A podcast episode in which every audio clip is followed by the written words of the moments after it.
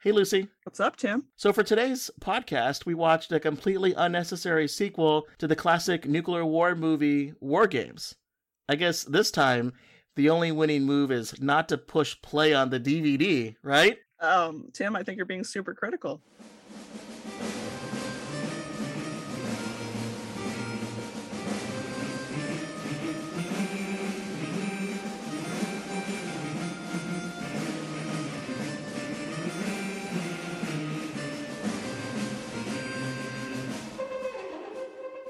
Welcome to another episode of the Super Critical Podcast, where we delve into the fun and oftentimes nonsensical way pop culture portrays nuclear weapons. My name is Tim Westmeyer, someone who studies nuclear weapons and works on nuclear nonproliferation for a living. But I am joined today in the podcast studio slash over Zoom with Lucy Steigerwald, a writer in Pennsylvania and a fellow fan of nuke pop culture and fiction, uh, and a former excellent podcast guest from our fun episode on the Fallout video game series and our not so fun, more depressing episode on the movie Testament. Welcome back, Lucy. Tim, I love to be here. I truly do. Well, I'm glad to have you here. I did promise you after we did that Testament episode that I would counterbalance this with something a little more lighthearted, a little more fun. Uh, I think the movie we're covering today is pretty much the opposite of a film like Testament in a sense uh, on the nuclear war movie genre spectrum because we're here to talk about a direct to DVD slash movie. I'm not sure it was ever printed on DVD, and if it was, um, I'm sure someone's just using it as a coaster. But this is one of those d- movies that was released in 2008, kind of more like a video on demand, uh, and it's called War Games: The Dead Code.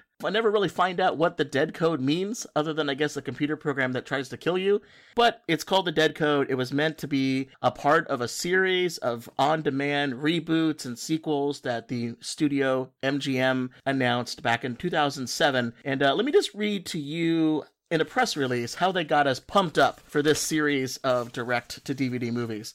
So, quote, we're targeting today's savvy media consumer who demands quality video entertainment, regardless of where that video entertainment takes place, by leveraging film and television franchises, which have already been proven to be popular with a specific targeted demographic group, which is me from the 80s, a nuke, I guess. Um, we're able to both continually replenish our library while also maximizing revenues from our existing film and television programming. So this included movies like The Cutting Edge 3, Legally Blondes, and I think two more Stargate movies. I think I've watched those Stargate movies actually, and we should have watched them instead of this. yeah. Well, it's it's funny. It's like they're like, oh, people know war games. They like war games. Tim likes war games. Let's give him more war games. And what we got was, I mean, it's war games in the title but it's it's quite an interesting idea that this needed to exist. It's a uh, there's a couple of these that have been out recently, like Hollywood Loves with the remakes and the more safe established audience. You know, I, there, but it's also been movies like Top Gun, which when that was released, I was like, oh, why does that need a sequel? It's doing great and people love it. Not this one. This is not one of those cases where it happens to be turned out to be the correct thing. But Lucy, let's get us excited for War Games 2 in particular. Do you want to read the uh, the press release summary of how they described their take on this classic story? Oh boy, do I. Okay. War Games, The Dead Code, there's no two there, um, tells the story of Will, an 18 year old computer genius who, through his efforts to impress a hot young chess prodigy named Annie, unwittingly gets registered in the Department of Homeland Security cyber web as a potential terrorist. Now, Will and Annie must work to clear their names and save Philadelphia from total annihilation. and you're you're in PA. Were you concerned about Philadelphia during this movie? That's a good six hours from me. Um, so I was feeling safe. Um, uh, there there are nuke things where uh, Pittsburgh actually gets it, but I was feeling pretty safe from everything except boredom in this one so war games uh, i mean we've covered war games on the podcast. It's actually a movie i feel like i want to cover again at some point because it was like our second or third it was like our first batch of episodes we did we weren't really knowing what we're doing you know when we did this back in the day where my, my original podcast host joel like that was 2016 i probably can do it again. It, was a long time ago. Um can you refresh me you know my memory?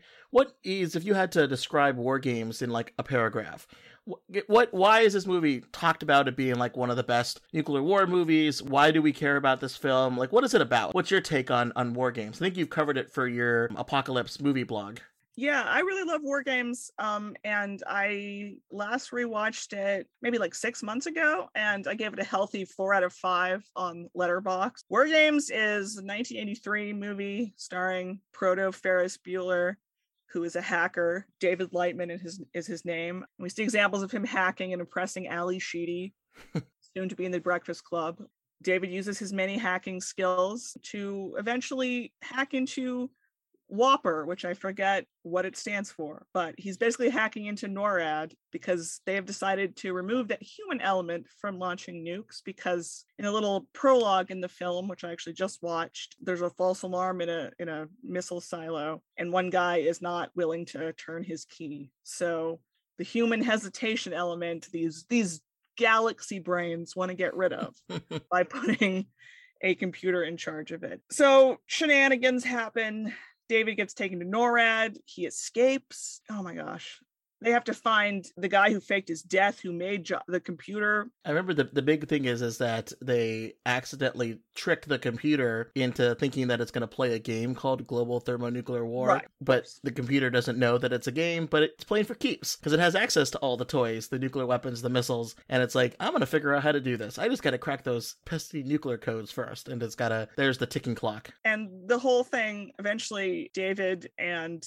Ally Sheedy and the professor falcon is his name end up back at norad and they have to convince the panicky humans that what appears to be an incoming attack from the russians missiles is just a game. It's not really happening. So they have to kind of take that risk and not respond uh, and it all turns into uh, what should be a maybe obnoxious parable you know the uh, the only winning move is not to play which you know is both tic-tac-toe and uh, thermonuclear war and we all learn a good lesson the lesson that the MGM studio took was, yeah, so it's 25 years later. Let's just do that again, but let's update it here and there. Um, they add up some stuff, they take away some stuff. They don't really have the cast, you know, that uh, stands up to, you know, the great people that were involved in the first one. I, I want to, you know, I will hold withhold judgment. You know, if people haven't already figured out what we feel about this film. We'll we'll save that for the end. Uh, but what I want to do here is I want to I want to run through this film and and discuss you know why why did this happen? Um kind of what who were involved and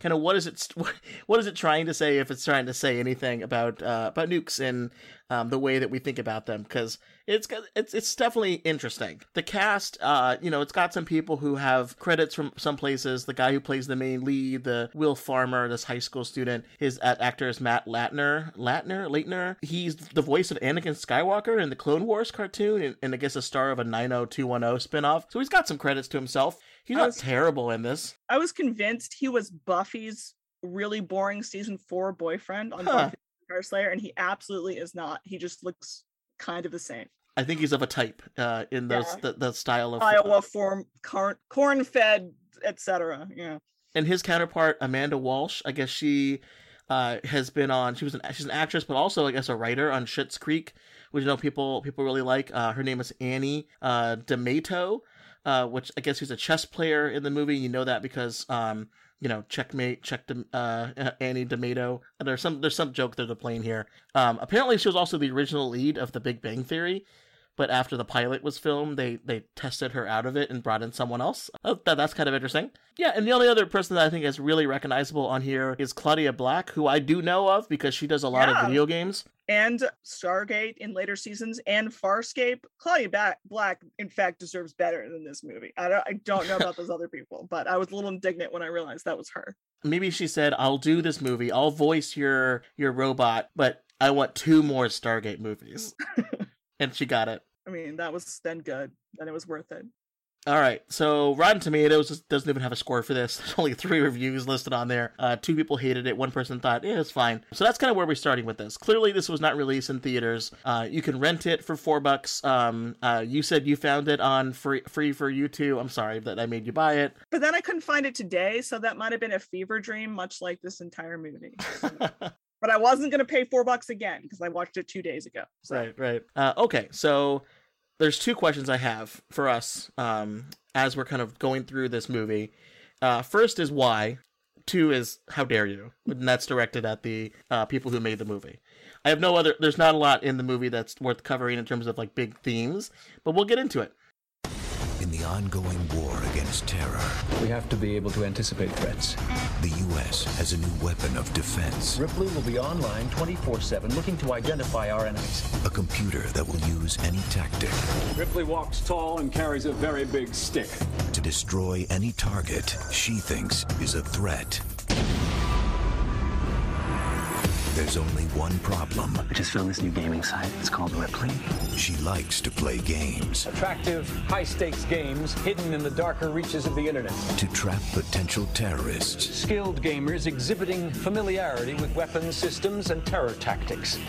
But when this innocent computer whiz Please select your game. You have entered the dead code. logs on to play, Please select your target area code. Philadelphia. Projected dead 100,000. she turns his virtual war Ripley's taking control of one of their predators, fully armed and fueled. Nukes? Smart bomb with multiple low-yield warheads. into a deadly reality. Initiating decontamination countdown. Happens at zero. You don't want to know. Now they've lost control, and the only way to end the game is to find the one who started it. Have a lock on him? Got him? Get the kid in here. Those decon systems, do they follow the same protocols as the game I played? The race is on, Half of the city is gonna die, Will. Our families are there. We have to stop them. and the only way to win I want to hack Ripley's GameBot network. And what bet? Ripley will have to play out the war game scenario. She either backs off or starts World War III.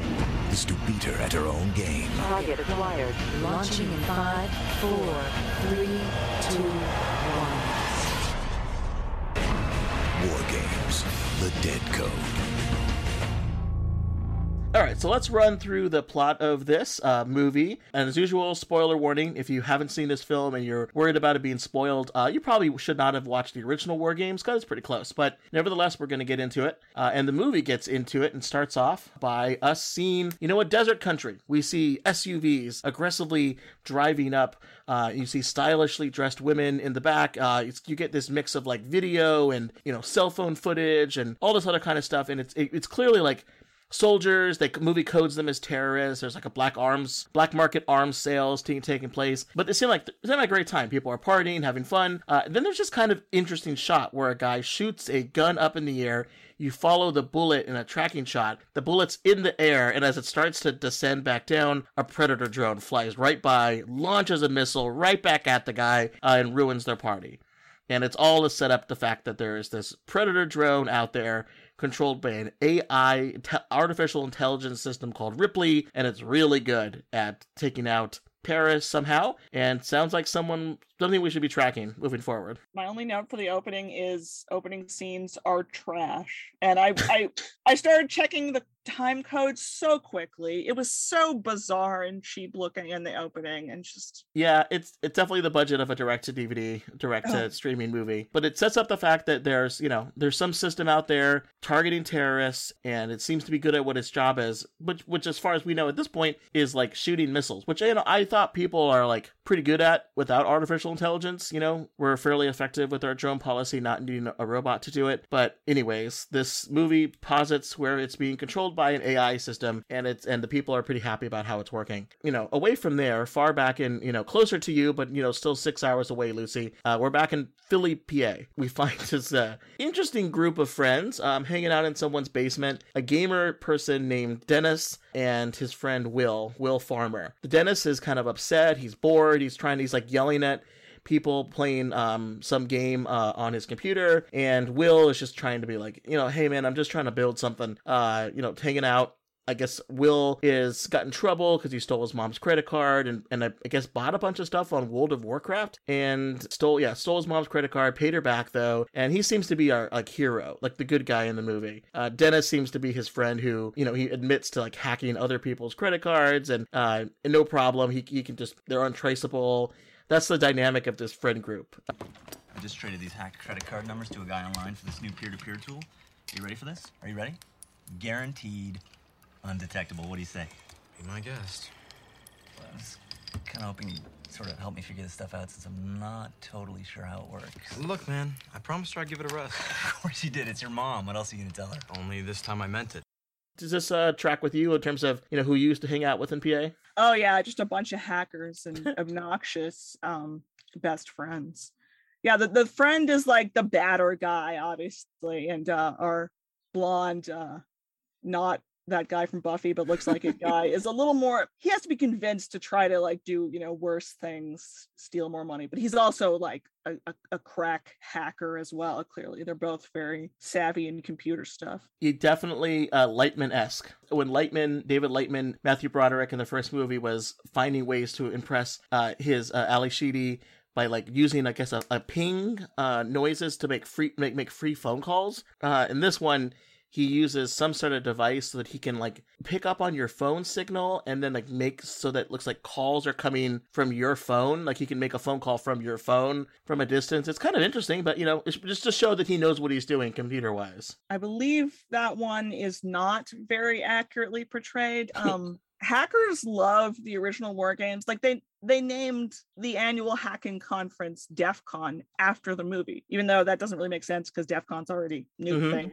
they love it. They love it. They say it's pretty accurate at least most of it. And actually today i watched a youtube thing where it was hackers react to war games 2 Oh, and it was not very not super accessible to the non-hacker i.e me but they're very critical uh, of this movie and its technological impossibilities basically. And they do point out the cell phone thing in the opening scene where um eh, that's not really a thing and if it was a thing it wouldn't look like that basically Well, it is fun to see a, a time back in the day when people still had like Razr flip phones. The movie gets at least a positive point for me because I used to have one of those and I thought thought I was the coolest. I'm already associated myself with Will and his crew. Uh, it seems like they're pretty tough, um, but our, our our hero Will gets a series of like rapid fire quote save the cat moments. You know when you really want to tell the audience like this is the good guy. He's like neighbor who is someone who looks like he's from originally from Syria. Uh, and he's there and he's their neighbor and he says, "Hey, um, well, what happened? Uh, your Medicare payments that I helped you with earlier, did those come through? Oh, your computer has a virus. Can I fix that for you? Oh, can I pick up your prescriptions for you? Basically, to show that this guy is a nice guy and he's willing to do anything and everything for his neighbor.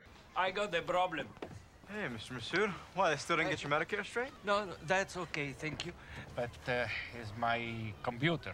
I don't know. It's stuck again. And you haven't introduced any new software since I wiped your drive? Well, uh, a site my granddaughter sent me. I know you warned me about it, but you know she's in Damascus and she sent pictures. And you know how hard for me it is to see her. Uh, I simply cannot get into my banking file. I'll have a look when I get back. Okay, thank you. All right. Oh, and I'll pick up your prescription on my way home. Uh, so even though he stole his mom's credit card and used to hack things around, he's at least the good guy. He's the hero despite hanging out with this other criminal, cyber criminal. yeah the whole thing with the bank account of the neighbor that he Mhm. has access to which is also incredibly hard to believe also sort of makes will instantly less likable like david lightman's whole thing is he's sort of a- like a proto ferris bueller thing where it's like all right you're being bad but you're not like stealing money from people it's not it's not a super consequential badness Uh-huh. um, so it's kind of a similar character there. And here we already have sort of our characters messing with large amounts of money, which makes it seem more serious and more like they should know that it's serious as opposed to sort of creative computer shenanigans. I don't know. It makes them sort of immediately kind of unsympathetic to me. In Washington D.C., you know, we learn that Ripley, the system that we heard about earlier, we finally finally figure out what it is. These are terrorists, people. Eliminated in an automated operation with 98.6% efficiency. 98.6. The temperature of blood. And not a drop of ours spilled thanks entirely to our girl Ripley. Ripley detected this particular terror cell through one of her honeypot sites. Attractive, high stakes games hidden in the darker reaches of the internet. Once a player penetrates level 5, Ripley tags him as a security threat. Ripley engaged skilled gamers, exhibiting familiarity with weapon systems and terror tactics. This particular group managed to pool winnings of just under $3 million. Ripley walks tall and carries a very big stick. That's why we applaud everyone here for endorsing Ripley's status of complete autonomy, both foreign and domestic. Terror is a filthy sewer filled with hatred and bile that threatens our shores. If we are to protect ourselves, we have to be able to anticipate threats. Are we tempting those who would harm us? Damn right. If they're innocent, truth will out. In the meantime, Ripley will be online 24 7 looking to identify our enemies and the next 16 year old who's a year away from strapping on a bomb. And it turns out it's a system, and it's also an acronym that we absolutely never find out. I don't think so in the movie what it stands for. We learn what WOPR stands for W O P R. War Operation Plan Response. But Ripley, we never find out. But we know it's an acronym because the movie tells us it's an acronym, but we don't figure out what it is. But nevertheless, we find out that Ripley is this system that's created to find and dispose of terrorists, both current terrorists somewhere around the world or potential ones. And the way that it does this is it creates a what they call a honeypot website. So they post these websites around the world and they're like mysterious sites. You have to like know where they are. It's almost like early dark web type stuff and it's a what's basically a video game slash betting site you play these like terrible looking flash games and they mostly seem to involve flying a, a, predator drone through an empty cityscape and occasionally shooting things from the air at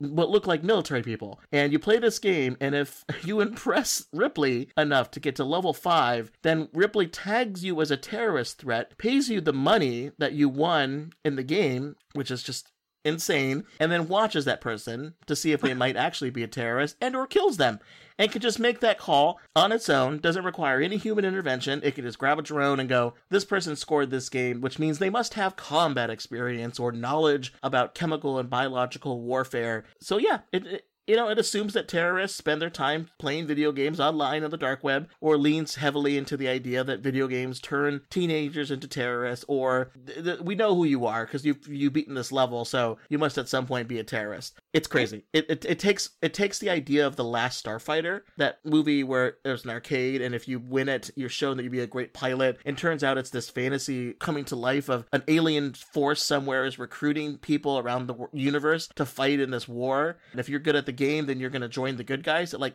flips that. It's like, no, you're a terrorist, so we're going to kill you. Or I thought it would be some kind of recruitment.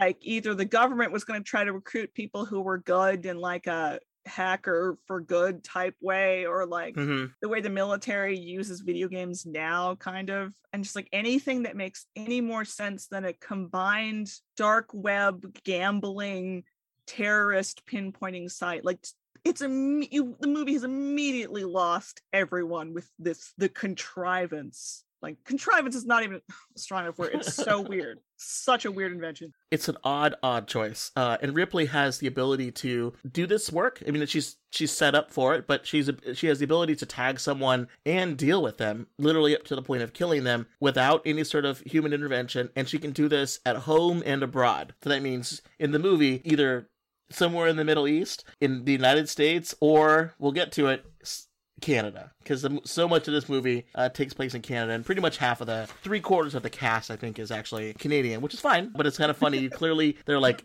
yeah, we're going to film this movie, but I don't want to have to leave my hometown of Montreal for it. So the Montreal looks great in the movie. We'll get to it. Okay, so we're back at school now. So we, we know what Ripley is. We know we should be worried about this, but we got to get back to the human element, the heroes of our story, the, the emotional core of this direct to DVD sequel. We meet our two friends. They're, they're like talking about how they want to maybe play this game. The Dennis found Ripley. He's aware of it. He's know about this game. By the way, the, the system that created to kill terrorists, also the video game is called Ripley. So they didn't they didn't come up with a different name for it. It's all it's just called the same thing. I wonder how many people play the game and wonder what the acronym means. Maybe it's part of the mystery.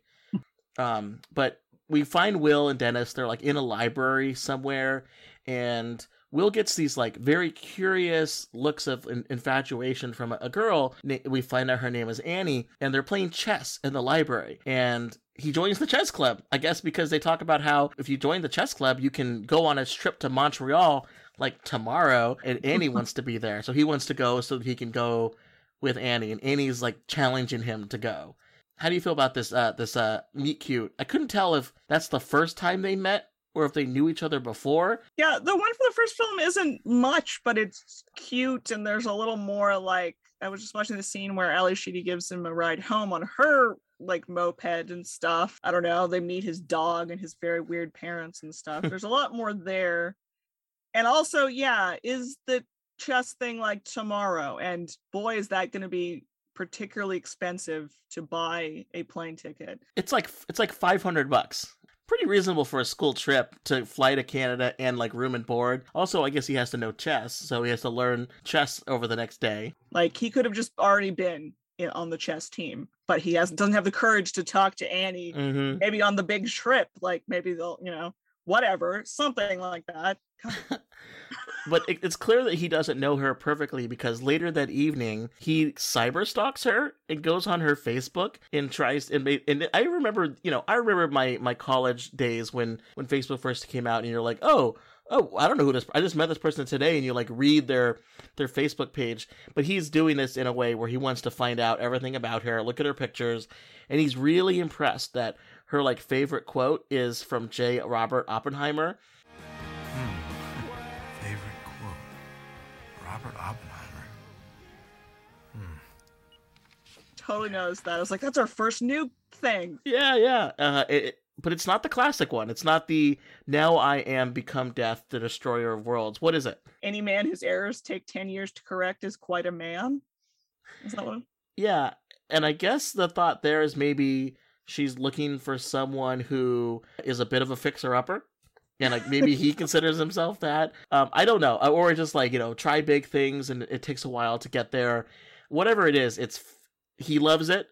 Uh, he tries to then, you know, as every good romantic does, tries to guess the password on her high school email account. But she put in what they call a mousetrap. So, like, you you put in, he tries her dog's name, her sister's name, and it results ultimately in like a hacker thing where she plays a re- video recording saying like, "Stupid hackers, what are you doing?" But if your name is Will and you're this picture, please come with me to Montreal for the chess tournament. It's like, oh. did did she record that like this afternoon? Yes. I mean, she had to have. That, as far as I can tell, is no relation to anything real. Like, you can't do anything like that on Facebook. You can't even do the old school MySpace things where you have horrible, like a song and weird, garish mm-hmm. backgrounds and stuff. Oh, God, that's so stupid. Like, I can't, I, I'm not computer savvy enough to truly articulate why that's so dumb and isn't a thing, but it's not. Is she also a hacker? I'm just realizing this.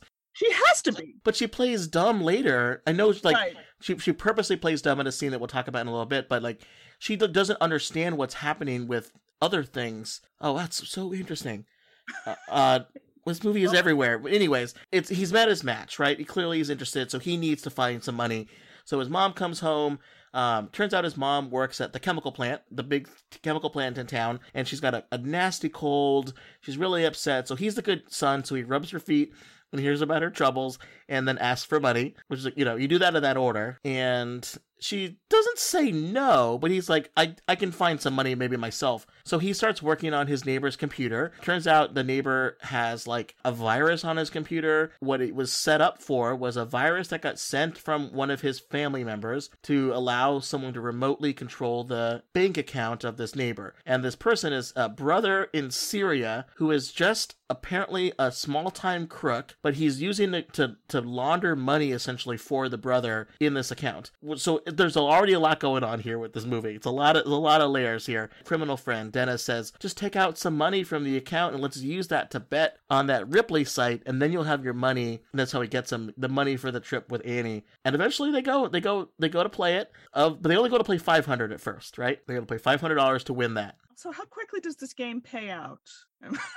I guess instantly. Um, you know, it, it doesn't usually work out that way. You know, it takes me at least three to five days to get my Venmo transfer. Correct. Um, but he's he's expecting to get like cash to be printed out of the floppy drive of his uh, computer. But anyways, he he goes to see the list of games to play, and there's a lot of ones that are there. It's like tactical warheads, air to ground combat maneuvers, biochemical warfare, and then we see the one we're looking for: global thermonuclear war. I want him to push it so bad because then maybe we'd be watching the original movie and we'd be much happier. But and he doesn't. goes, of course, nah. He goes, nah, that looks dumb. You know, why would I play that dumb sounding one? And he decides the coolest one to play is called The Dead Code. Your $500 wager has been accepted. Please select your game platform. You have selected the dead code. Please choose body count. Alright. Let's do a 20,000 dead kids. You have selected 20,000 Gets body you half an hour of gameplay, which is good. Yeah, but you're only playing for even odds, man. That sucks. Why don't you bump it up to 100,000 bodies? You have selected 100,000. Yeah, 100,000 five to one odds. Now we're in business. Thank you very much. Yeah, but I've only got 10 minutes. Okay, do you want your mom to finish her bath and come pay us a visit? Huh?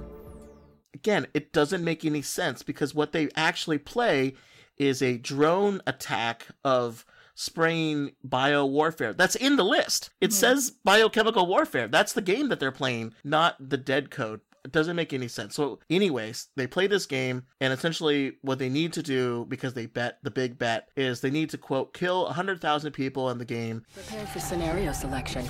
You have 10 minutes to procure and deploy bio and chemical weapons. Penetrate our security protocols and exterminate 100,000 citizens. Please select your target area code. Philadelphia. Target Philadelphia. Projected dead 100,000. You have 10 minutes to complete your mission. Contract begins now. Good hunting, Will. The friend changes the bet from 500 to 5000 when Will isn't looking. How would you describe what's what's happening in the game? Like the game they, they give a description of what you're supposed to play and then we see something different when we see the screen. Like what is the screen what does it say that the game is? I feel like I was spacing out at this point. It's very like I don't even know like what did video games look like in 2008.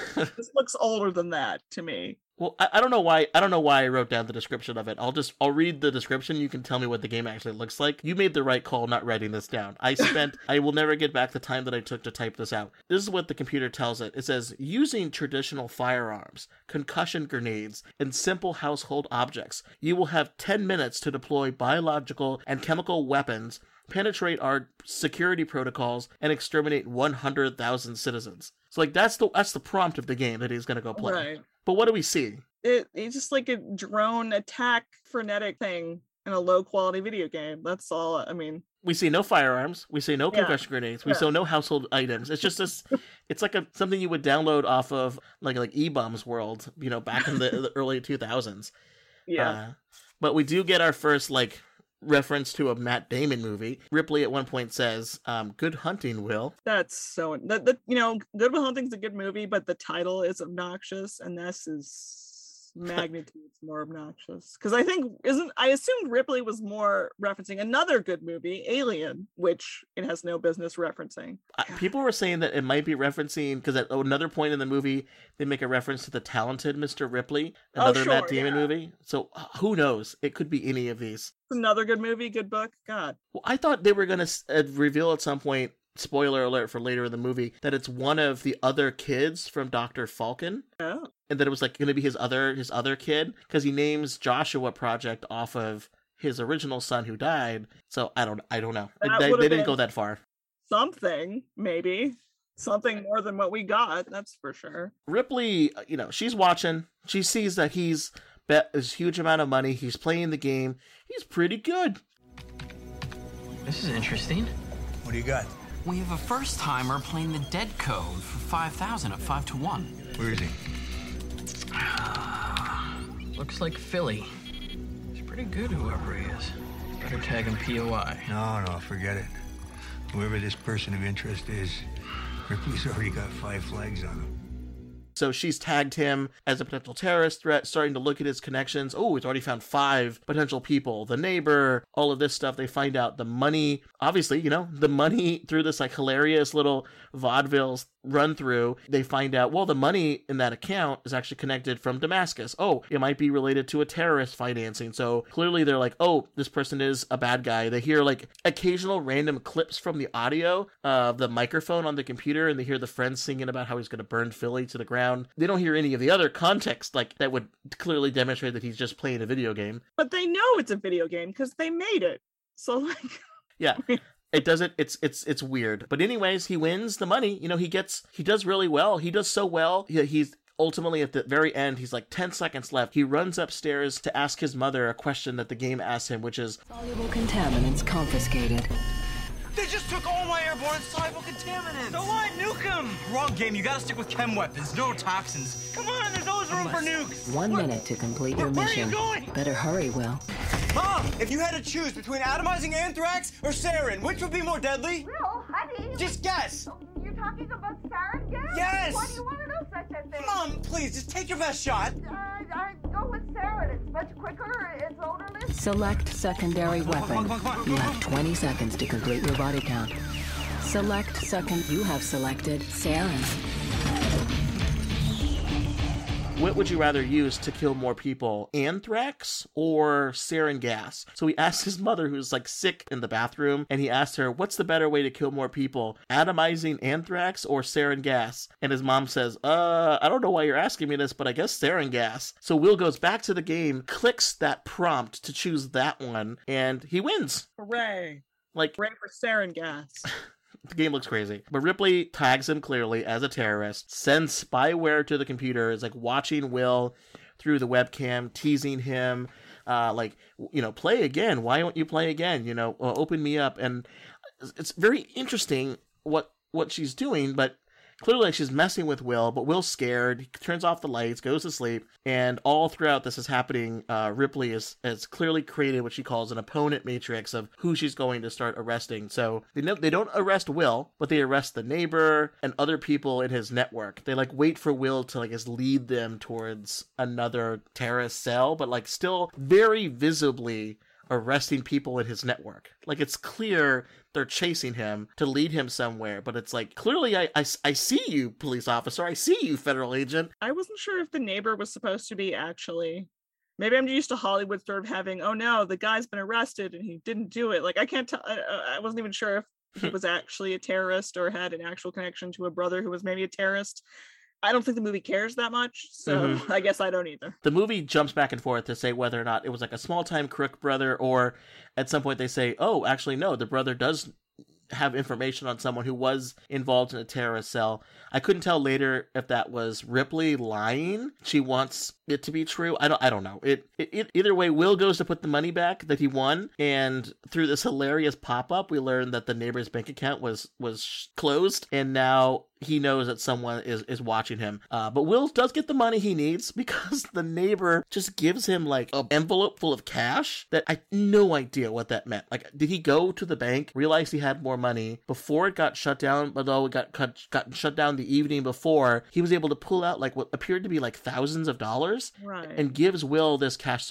The point is now Will has money to go to to get on a plane. His mom doesn't care where he got the money from, only that he's going to get to go see the girl. And he like goes on a plane, goes to the you know those things that people used to do is where they would like dri- drive to an airport and then like go up to the counter and pay with cash to get a one a flight to Montreal. Like you know people do that. Yes, especially after 9/11 when you're a high school student. This is all That's very that's the thing that should Ripley should tag him. It's like paying cash for a flight the same day with like no bags.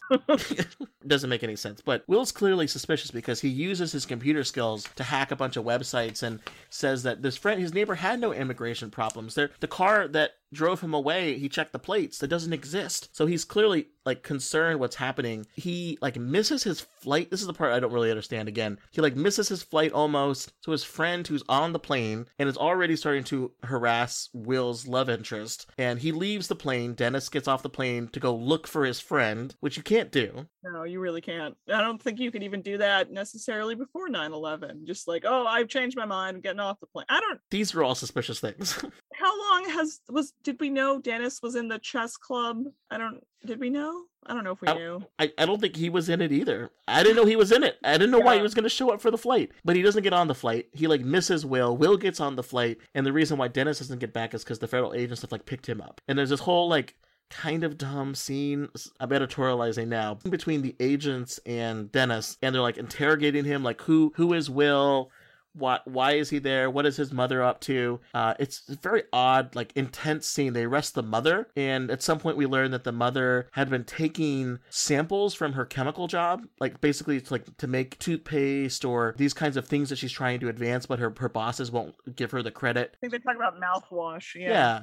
So she like takes the samples home and like puts them under her sink to be like, these are mine. I, these are my inventions. I created them. And of course, Ripley thinks that these things are biochemical precursors that could be used to make some nasty stuff. Although also to make mouthwash. So this was the first point in the movie where I was like, oh, this is kind of being interesting because that is a lot of what I deal with a lot at my work. We have an entire program that focuses on chemical security and advancing chemical security around the world. And a lot of it is trying to teach people who, who make, like, say, chlorine for pools or chlorine for chemical, you know, if say that is uh, chemi- chemical processes. If they're made in Turkey, how do you make sure that the end user customer of your product is not in Syria? Literally in Syria, using this to turn it into chemical warfare, uh, chlorine gas as, an, as a weapon weapon because a lot of these things are dual use. You can use one for the other. So you have to regulate these precursors and all of these things. And it's a whole, you know, there's this thing called the Chemical Weapons Convention that was set up to ban the use of chemical warfare, uh, chemical weapons. And it's really complicated to to manage uh, that process because of how much dual use potential stuff is. But in this movie, they just kind of take that idea and it's like, yeah, but if she has it, she's probably using it for, she's probably using it to build some sort of chemical weapon, right? And not very clearly like she works at a chemical plant is like bringing home things that she worked on previously. It's pretty easy to understand it, but Ripley knows what she's doing and she thinks that they're all terrorists. There's also a line that I wrote down. Um, the federal agents interrogating Dennis. Uh, the male one, I believe, says, "Regarding your civil rights, you don't have any." that's the beginning of the quote. I was like, "Boy, were they trying to do a like a war on terror critique here with like, but they like spilled all the plot points on the ground, and some of them fell in the sewer, and they're like, "Oh, this is a critique of something." Well, I this is this is stuff of uh, that you know near and dear to some of the stuff that you work on, right? In terms of trying to you know reduce the potential for these kinds of government overreach things from happening. How do you think the the movie handled them? They handled them correctly. Did you see this movie and, and, and scream out to your uh, computer screen like, "Yes, this is how we, this is the debate we need in America." Not that I know of. It's one of those things that's so absurd. You were talking about the bank account of the neighbor, right? And there's this ridiculous notification about it was closed by it might say the FBI or something. Mm-hmm. And that reminds me of when uh, Homeland Security would leave those little things on domains that they seized, and that might be around that time. I think hmm. that's probably a reference to that. But doing that to an individual bank account in that way, looking like a URL, is very strange and silly, and I don't think I don't think that's a thing. I mean, I don't trust the government. Like that's my and weird stuff certainly happened after the war on terror and that was that poor Syrian guy. Is he a terrorist? Is he just an innocent man? We don't know. Who cares? I don't think that many white people are arrested quite so quickly on terrorism things usually. And that's not really how we do things. Yeah, the, the movie's kind of making it kind of ignoring that he's a high school student. They're like, oh no, he he he has weapons training. He must have learned about chemical weapons from his mother. His neighbor is, is a is a terrorist with terrorist financing links, and and look, you know, he's doing all this stuff and he's avoiding us. Why is he avoiding us? And all of this is meant to make you think that Ripley might know what she's doing, but it's just still funny that the ultimate thing that they come down to is whether or not you click a box to say what what kills more people, sarin or anthrax. And if you click 50-50 the right one in that scenario, they decide, "Oh, you must be a terrorist." When it's like, "What wh- why is that the scenario?" Because we don't see any of that in the game. Would they not have done anything if he picked anthrax, which, you know, uh, something actually used more recently in America by terrorists. So like it has more of an association. Yeah. With, like war on terror shenanigans. If he had picked that, what like like Ripley would have called it a day and closed up shop. If this is like Minority Report with a head injury. It's so stupid. That's great. No, yeah, Ripley would have been like, "Oh, never mind, guys. Sorry, sorry. He must have just picked up all of his chemical warfare knowledge from watching like a movie or something, like a bad WMD movie, right? You know, those exist, um, like this one." Uh, but anyways, we we see Will. He's on the airplane. He uses the airplane phone, which did exist back then. I did use that one time. Uh, it's very expensive, but you know, he knows how to hack, right? Whatever. Uh, so he finds out that his neighbor's stuff got moved out and that, you know, and that she's sick and oh, they're about to arrest her and all of that kind of fun stuff. Ripley's watching the plane. They don't make the plane land. They still let it, they, they let it take off. They let it get to Montreal. And I guess every agent and including Ripley all have jurisdiction in Canada. So they, they continue to follow him. I even think about that, but duh. Oh my yeah, god. So they continue to follow him and, and basically like operating on Canadian soil. Will gets tipped off from Dennis that they're they're about to arrest him. Don't know why now versus any other time, but they're about to arrest him.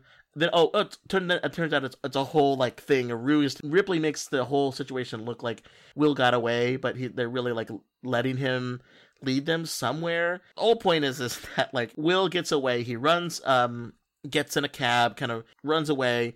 Uh, Annie's there. Annie meets up randomly with some sort of like like person that this kind of creepy old man who like puts his hand on her shoulder and says, "Are you okay? You know, gotta watch out. This is kind of crazy here, right?" And kind of walks away. Fun thing I, I want to note here really quickly is as the mother gets arrested, they say they see her having like a cold, and they assume that that must be some kind of bio weapon that she's like accidentally released on herself, and that there are people in Philly at the moment who are like the flu is bad at the moment, and they can't figure out that it's the flu, so they must assume that it's a bioweapon that's getting out.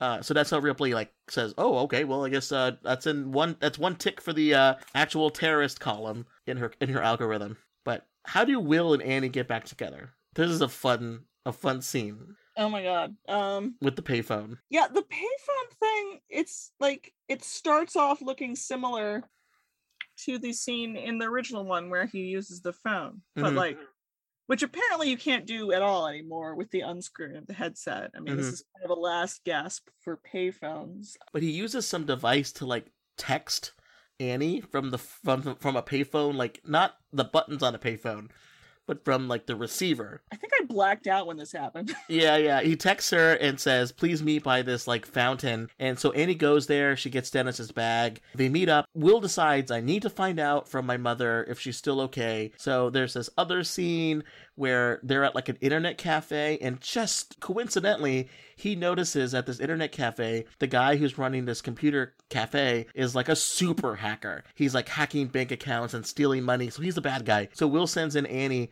to basically pretend to be like uh, a ditzy lady who's infatuated with him so he can um like pretend to uh, be seduced by a high school student. Just wanted to throw that out there too with this middle-aged hacker man. And Will steals the computer like connection, uh, and then is able to hack into Ripley because of course, right? You can do that. Uh, hacks into Ripley and then learns, yep, that uh, the mother is sick in the hospital, so he's worried about her getting worse. If we also learn that Will not only is so great at building computers and is a genius, he also is an all-star baseball player. So he has it all. He does do it all. He can't have just one. He's got to be everything. Yeah, this this movie and uh, admittedly the original they're too they're too afraid to ha- uh, cast somebody who looks a little less handsome, a little less. At least Matthew Broderick, uh, I think that was like his second role ever, and it was before. Yeah, at least it was dorkier in a way that worked better. Yeah, he's got a lot of charm. Um, and it's not coming th- through with uh, poor uh, Lanter. But you know, it's also not a lot for them to work with. Yeah. And this is where the movie gets confusing because the the movie jumps back and forth between like, are you trying to catch Will?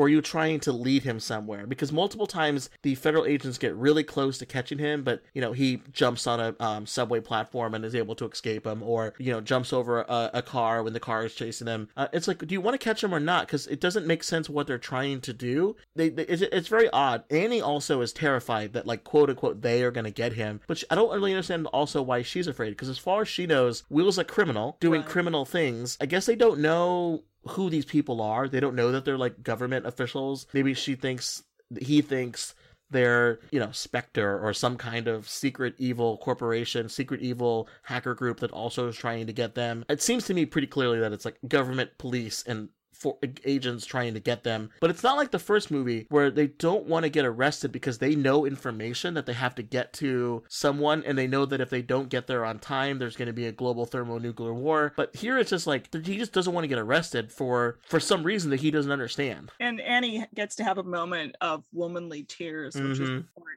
Um, you know, they gave her the chest thing, and then they were like, "Just kidding, you're not a real." I mean, no one's a real character in this movie, but she's extra not a real character. Yeah, because the, the the crying leads to you know some hugs and some embracing, and now they're now they're together. It's not the only place where there's emotional turmoil. Even back at headquarters at Ripley HQ, some of the staff are worried that maybe Ripley's wrong because like the profile it like doesn't really fit completely. Like yeah, it makes sense on the surface You don't level. say. Yeah, but like the chemicals are like these could be used for mouthwash, or Ripley starts classifying information, you know, creating these compartmentalization uh, forces of not letting the team know everything. And Ripley, like Hal from you know Space Odyssey, is like reading lips. Uh, I don't know, I don't know why she doesn't have a microphone there, but she's she's reading lips of the staff while they're eating lunch, and it's like, oh no, they doubt me, or maybe they're involved in the terrorist plot, and starts classifying them as being risks. And there's a scene later where she uses traffic lights to um, try to kill one of the main like people at Ripley HQ, and it ends up hitting another guy uh, in, instead. And he's like, uh oh, Ripley is is gone rogue here. As absolutely defying belief thing as things were previously with Ripley, and the traffic light thing is just like another even more insane and Mhm. terrible movie. The, the the the thing I was watching today, they talk about this and point out like the the street is very wide, like the guy in the car should have seen the guy in the street and like I mean, unless it was a hilarious critique of people like following machines, you know, to You know what it is? Like works on many levels. When you were when you remember texting back in like 2007, 2008, it's all that like T9 texting thing. Oh, yeah. So you can't. It's not as simple as uh, you know the iPhones these days. I'm sure that's what it is. Oh god, isn't there a late um Die Hard movie involving hacking traffic lights? I didn't get that far because I I bailed out on the series at number three, I think, but I'm pretty sure like maybe the last one. There's I believe you're referring to Live Free or Die Hard, which is a movie I, I actually do kind of like. At one point, the original podcast host and I here, uh, Joel, in a house that we were living in, we had a um, purchased from a bus stop poster, which was like a five foot by ten foot size poster of that movie on a our lot wall. of Bruce Willis for one house. I don't know. It was a it was a very large Bruce Willis head. So, anyways, we, we our idea was do we buy like five posters and frame them, or do we just buy one big poster? so we went with one big poster. Yeah, and surprisingly, none of us. Yeah, not a lot, not a lot of dates. Uh, second dates, anyways. uh, so, anyways, we start to get our connections to our older movie because at this point there isn't any original war games here yet other than basically the plot. But you know there's not like any full commitment to the previous movie. And we start to get our connections here. Annie while she was there at the cafe did a google search of the word ripley and gets information about the game, but also that Ripley was this system that Stephen Falken, F A L K E N, she kind of jumped back and forth between calling him Falcon and Falcon, which is very funny. You know, Pr- Professor Falken from the first movie, the guy who invented the WOPR, made the AI based on his dead son's memory uh, and how he liked to play games and all of that kind of fun stuff. I guess Ripley replaced the Joshua Project at some point because remember, in the movie, as you described, Lucy, WOPR made a mistake. Almost had global thermonuclear war. So I guess they shut the system down and then a couple years later like, but we really liked it. So they redid it. I almost believe that a little bit. I mean, I, I do. I, um, it's funny. We joked about how uh, the end of that movie, you feel for. It's sad when you see the two people who are in at the beginning at the the two missileers, and they lose their seats. They don't get their seats anymore because the seats have been replaced by the computer. So they no longer get to sit there and turn the key. You see a sad face of them like leave, like the chairs are being removed from the silo so that there's room for the computer. At the end of the movie, they get their chairs back. So you're like, those are the yes, yay! The missileers get their chair back. Oh, uh, I wonder if they took the chair away again. Yeah, uh, the, the triumph is the status quo uh, missileer system that we have today, which is really awesome. That's, Yeah. what a triumph that is. so we we find out uh, Ripley replaced the Joshua Project, uh, you know, the WOPR, and Falken helped to create this system again. He, if you remember, he built WOPR, didn't like the system, thought it was dangerous, so he fakes his own death to kind of like live in out as a hermit somewhere. They find him in the movie and bring him back. I guess at some point in this movie, he remarried, had two more kids. changed his mind about AI controlling nuclear weapons and everything, rebuilt the system, had another turn of heart. Then he faked his own death because he had pancreatic cancer and wanted to no longer make his family a target. So he fakes his own death and is now living, I guess, in Montreal, hiding out. Maybe he he moved, he like flew to Montreal. Either way, we find him in this in this movie. We learn that he's he's there and he's following Annie when he touched her at the airport. That creepy guy who did that, he put a tracker on here. But we eventually meet him, and it's very odd. We should stay together. I have a truck in the lot down by the pier. Meet me there. Who are you? I'm a gentleman who nearly started World War III. He faked his death for like the second time in his life, That's which a is lot of times for one. you think about the, the first one. They're like, "Are we sure he's dead?" Because you know Yeah. he did this before. yeah. And also, it's so funny in this movie.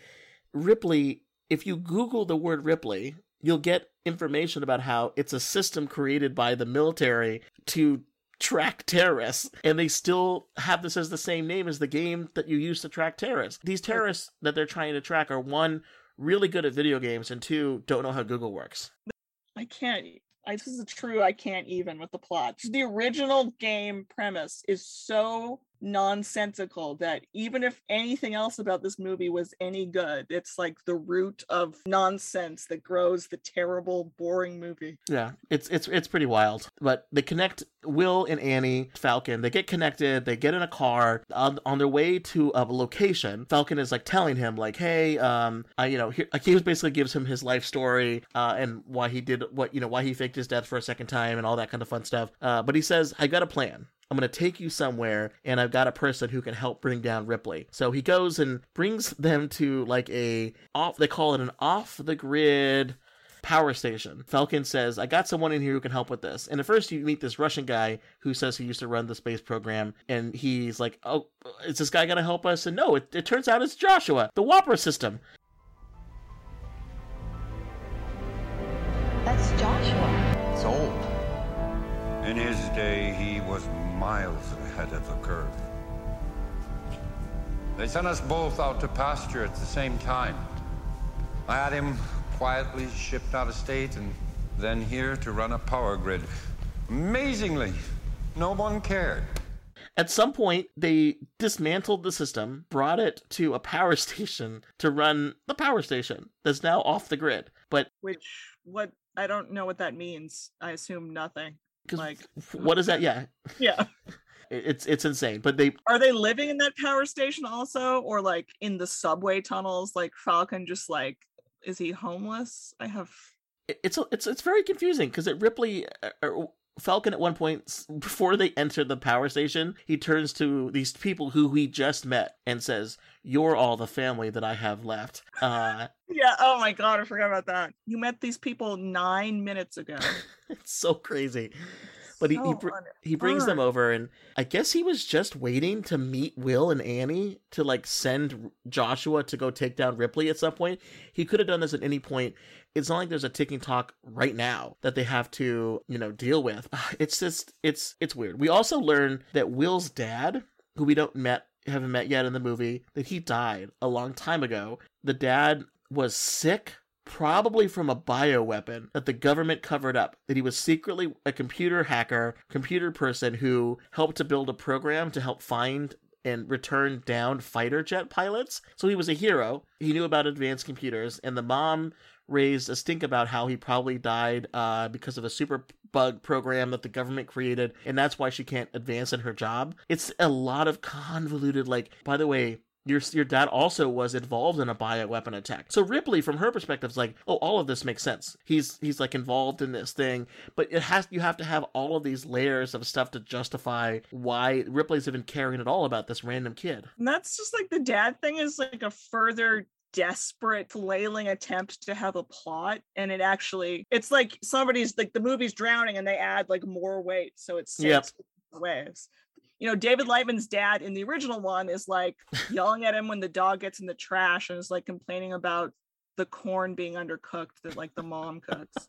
like a totally absent 80s dad, which is it's more fun for the kids, but it's also cleaner, you know. It's like we don't it's not important. It doesn't have to be a oh, a daddy issue. My dad died thing. You didn't see the deleted scene of the original War Games where the dad was actually a sleeper agent for the Soviet Union, and that corn was a code name for uh, a chemical weapon, you know, uh, ordnance uh, response network, you know, system. Definitely. No, you didn't see that deleted scene. Okay, okay. In my dreams, I did. After a lot of Nyquil, I did. So we, we know we're going to try to take down Ripley, and we find out now we have a good reason to because Ripley decides, oh, someone's like has oh the mother right? The mother has a cold. They they find out some more information about people getting sick and then with the flu around town. So and uh, oh there actually the neighbor's brother has a tip that there is a bioweapon prototype that is based on the farmer's chemicals which is like wait what? So there actually is true? This freaks out ripley. So what ripley does is shut down the building lock it down. She locks down all of philadelphia shuts down power grids you know, does something to like m- prevent people from moving anywhere. And Ripley, who cannot be stopped, she takes a. This is the best part of the entire movie. She takes a drone, a Predator drone, that is currently flying over Afghanistan in 2008, that is armed with multiple low yield nuclear weapons. In Afghanistan, armed with multiple nuclear weapons, she decides to fly that in two hours to Philadelphia to, de- to to destroy Philadelphia to contain the bioweapon threat. Edwards Air Force Base just came online. Ripley's taking control of one of their predators. It was stationed over Afghanistan, fully armed and fueled. Nukes? Smart bomb with multiple low-yield warheads. Well, say hallelujah, Hazard. If that baby hits U.S. airspace, it's gonna be a white damn Christmas. So Wow. explain to the good people why this is a stretch. I mean, besides the time problem, drones don't have nuclear weapons on them hanging out. We have nuclear weapons that can get to places in less than two hours, but they're missiles. Right. I don't think we have drones that don't fly supersonic to get from Afghanistan to the United States that quickly. At least we did in 2008. They also turned the Predator drone into a jet when it really is a propeller driven thing, but they the jet sounds cooler and looks cooler. Is the implication that this is this is always in the sky? This is like the nuclear triad is now the They imply that this because if it wasn't flying, they would have had then Ripley would have had to take it over, fuel it, and fly it. But so they make it seem like it's one of those things they did during the Cold War where they ran, you know, essentially strategic, uh, you know, com- uh, readiness missions where B 52s were going to fly always in the air. The idea there is if they're in the air, they're not on the ground where the Russians can destroy them. If they're already in the air, on their way, kind of heading towards targets and then turning back around, then it's a bigger chance that you could do a retaliatory strike, which would mean that the other side wouldn't start a war in the first place. So I don't know why we have drones in Afghanistan uh, with tactical nuclear weapons. If the Russians found out about that, they would be furious. They would flip their lid if they found that the that we stationed because Afghanistan is pretty close to Russia. I mean, the drone thing is yet another piece that could have been something. Like when I heard that there was an updated slash sequel to War Games, I was like, well, that's silly because the original one is so of the moment in a cool way about computers and the Cold War. So yeah, okay, if you're going to update it, having a war on terror sort of Yeah. surveillance paranoia thing, and drones, like that's a little. I mean, it's it's yeah, that was it was it was a hot issue.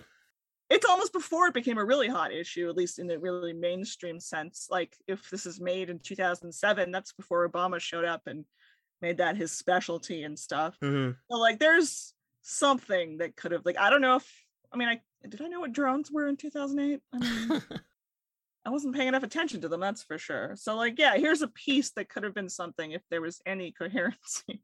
The United States, uh, uh, unless they're, you know, they haven't told us, they don't station nuclear weapons, technical or otherwise, uh, on a on a drone.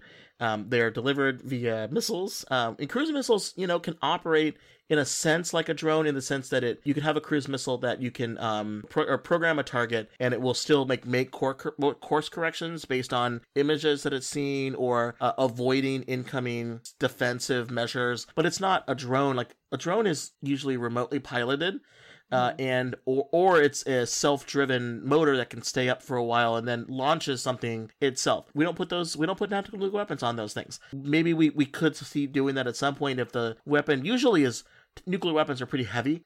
Only certain planes can carry them. Not all the planes are set up for them because they're they're fairly heavy. Uh, their packages with the the material and the, everything else that goes into it is usually pretty heavy. But you know, sure. I, I do the thing I guess I guess really don't understand is they say in the movie Edwards Air Force Base, which is based in California, says one of their drones that's currently flying over Afghanistan and fueled has a nuke, multiple nukes, and is on its way now back to Philly to destroy it because that's what Ripley wants. Why don't just have it fly from from Edwards? Like because Afghanistan's a scary foreign place. It's a it's a war on terror buzzword to to drop. I mean, I don't know. It's just it's so it's very weird but the movie now has a ticking clock like it did like the original one did it's two hours I'm, i don't know enough about drones to, to confirm this but i'm i'm fairly certain that if you were to have a concorde jet fly from afghanistan to the united states it would be it wouldn't fly in two hours there yeah. it's a small thing to care about. The funny thing is simply that now we've got nukes, we've got a ticking clock, we've got a rogue AI, we've got a we've got a war games movie here, uh, so we're in good shape. And now WOPR, the Joshua project, they jump back and forth between WOPR and Joshua. Now, like every good movie, like like Terminator 2, one of the best sequels of all time, where the Terminator bad guy from the first movie is now the hero, good guy protector in the second one. Spoiler alert for that movie. Now Joshua slash WOPR is now the good guy. He's been created according to Falken to like balance out Ripley, and that they work together, they can counterbalance each other out, and now this 25 year old computer is going to take on the most advanced system of all time. Greetings, Professor Falken. Shall we play a game? Yes, Joshua. Many, many games. What do you think about this situation? Like on paper, it's kind of it did make me smile when they're like, "Wait, WOPR's in this, and it's a good guy." I mean, I should have seen that coming. I think Yeah. when when Falken shows up and he says he wants them to meet someone, whatever he says, I had a feeling that's where we were going. I get I got bogged down in like, is WOPR sentient? Like, is this an all? You know, is Ripley truly sentient? Like, are we trying to say that in these in these portrayals, or is it just you know an approximation? Because what they're doing is very silly. I think the movie implies the second one at least that it is a uh it gets close to being like an AI, like an official like this will pass the Turing test, uh, Turing test like AI. But Joshua, not so much. I mean, they just it's just automation run amok. I mean, they Well, made in the first movie, in the first movie, I don't think it's implied that he like has consciousness. Okay. I mean, I don't like giving him a voice and stuff. I guess the implication is just it's a quirk of Falken and like he was thinking about his son, so he Mhm. wanted a weird robot son, I guess. Okay. But this isn't an alternate universe where true uh, sentient AI was invented in 1983, I guess.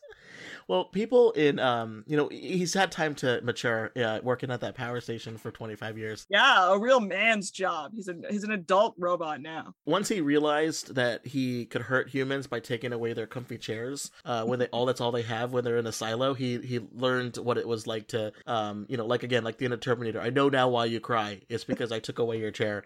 Can't say I'm feeling much sympathy for the Missileers, Tim. I'm not really. I'm gonna get you there. Don't worry. Um, so if people who've listened to the podcast have heard me t- talk about this a lot, and it's uh, the idea that in a lot of these movies, what they're trying to demonstrate is that humans in this you know in this movie create uh, an AI or a machine to re- replace the human decision making process.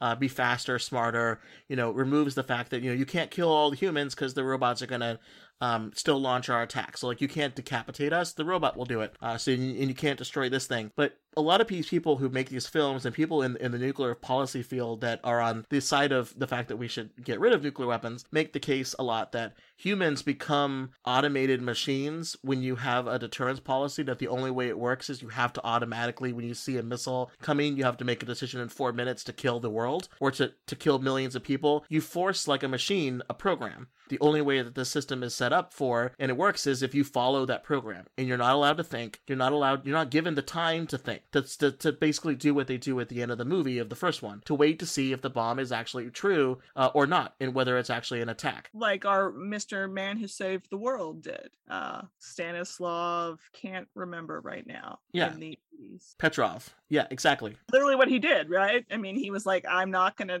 take this as a definite missile attack from the United States. I think I'm gonna hold off because I have a feeling it's not real. Good job, buddy.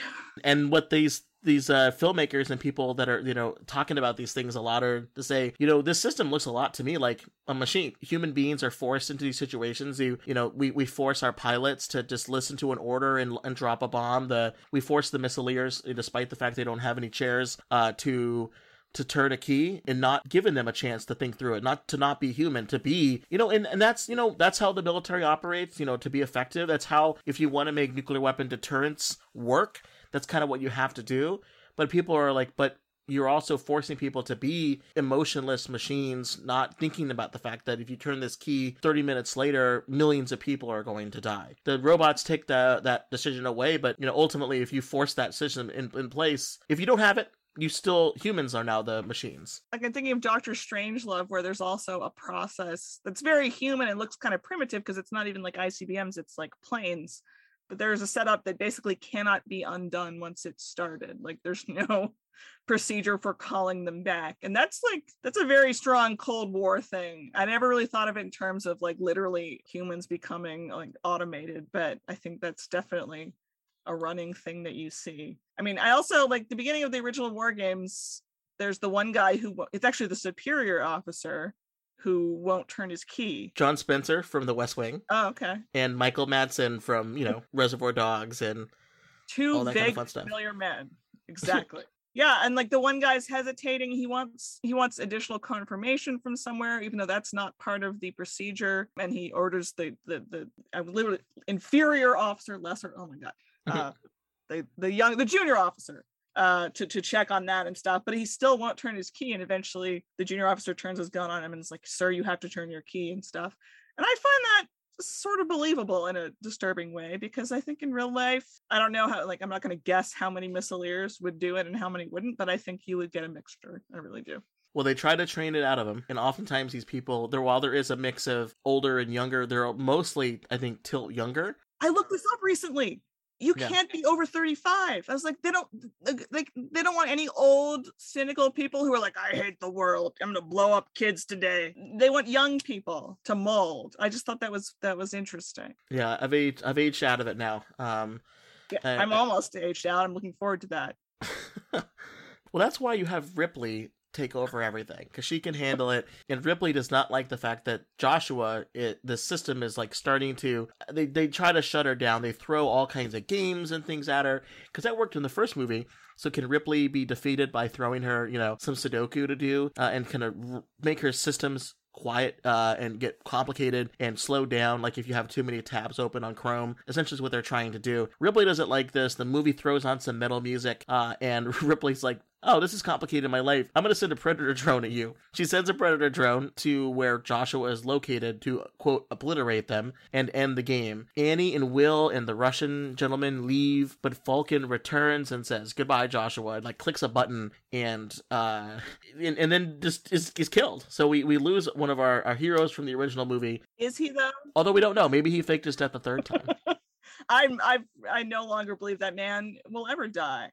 uh it's like the thing about Falken, I was remembering in the original movie how not heroic he is. Mhm. He's strangely polite. David and Ally Sheedy, I can't remember, find him on his isolated island and they get try to get him to admit, you know, he's he's the the Professor Falken. And he like awkwardly is like, You can stay on my couch, but I'm not gonna do anything about this. And they're like, You're literally gonna let nuclear war happen?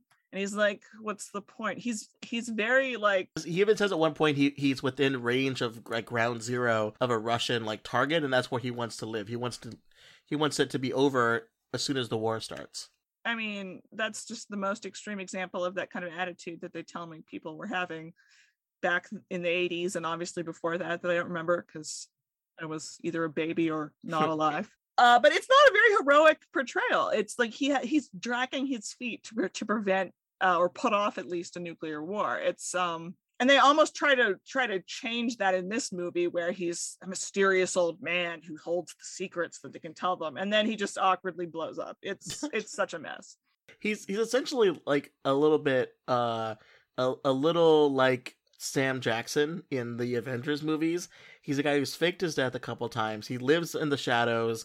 He's tracing people and, and following them, you know, from afar. He has solutions. You know, he gets the team together. He assembles, you know, the core people that you need, which is a, a Russian former uh, space program director. You have to get a, a, a wise hacker uh, who's not who's a really nice guy, but you know has a dark side. You get a brilliant chess uh, player who used to be at, at one point a hacker and now is just more uh, you know overwhelmed by emotions. You know, you get those people together. You bring in the robot. I think this basically is Avengers. Sounds Uh, so much better when you when you even frame it that way. Uh, but still, again, he dies uh, at the he- end. Although we don't know. He won't leave his robot son, which I can respect, but also I just love that the man has pancreatic cancer, has faked his death twice, and presumably blows up. I mean, it's really he's getting very redundant in these in these I think they need to make a third one just so he can be alive still, because that would be funny at least. It, it would be very funny if he just continued, like you know, three hundred years later, uh, he's still here. I like it. in one hour, uh, Annie, Will, and the Russians who are arrested by these agents are like brought to DC. Uh, I thought they were in Canada, but whatever. They maybe they're on one of those drones, uh, and they get to town. Will and Annie come up with a plan with their friend Dennis and many other hackers around the world and many other video game people. They come up with this plan to say like a hundred million dollars for the next winner of Ripley. Everybody comes to play the game. They throw denial service attack. They try to do everything they can to slow Ripley down. And Ripley's like, oh, I don't like this. So Ripley sends the nuke instead of going to Philly, she sends it to DC because she realizes that she's under attack. And that's where the threat's coming from. So she's going to blow herself up. Some reason it's it's it's not clear they like try to shoot the glass that's around the computer server. Someone says, "Don't do that." She'll think she's under attack and she'll start firing missiles. And I, I, I really wrote down in my notes like, "At who? Who will she fire missiles at if someone's breaking the glass?" Like she's gonna be like, oh, "I'm just gonna assume it's the Russians or the Chinese or it's France, it's uh Botswana." Like she's gonna start firing. Like what does that mean? Sorry, it just doesn't make any sense what they're doing. Ultimately, Will logs into the Ripley mainframe. Turns out that Falken before he died, emailed over to the Ripley mainframe a copy of Joshua. So Joshua lives, and they use the password prompt Max, which is the name of his, the toy, uh, like the Joshua's toy or, or something. I don't know. And, and essentially, we send Joshua to go kick some kick some butt. I think the only use that Annie actually provides in this movie is having noticed that Falken has the teddy bear that was his son, his Mhm. human son Joshua's, and at some point must have asked the teddy bear's name, which I don't remember happening. Max. Yeah, they mention it very briefly, but it's like, Like, whatever. ask, bother, like? But yeah, she by retaining that, she has provided her only use in this movie. I would say. Yeah, good point. Max also is a terrible password. It's three letters. It's a common word. Uh, it's pretty crazy. Uh, note to self: uh, change password um, to email. So the, the we're getting bogged down here, but the, the the big thing is is that turns out that Ripley is almost defeated, but she knows what's happening.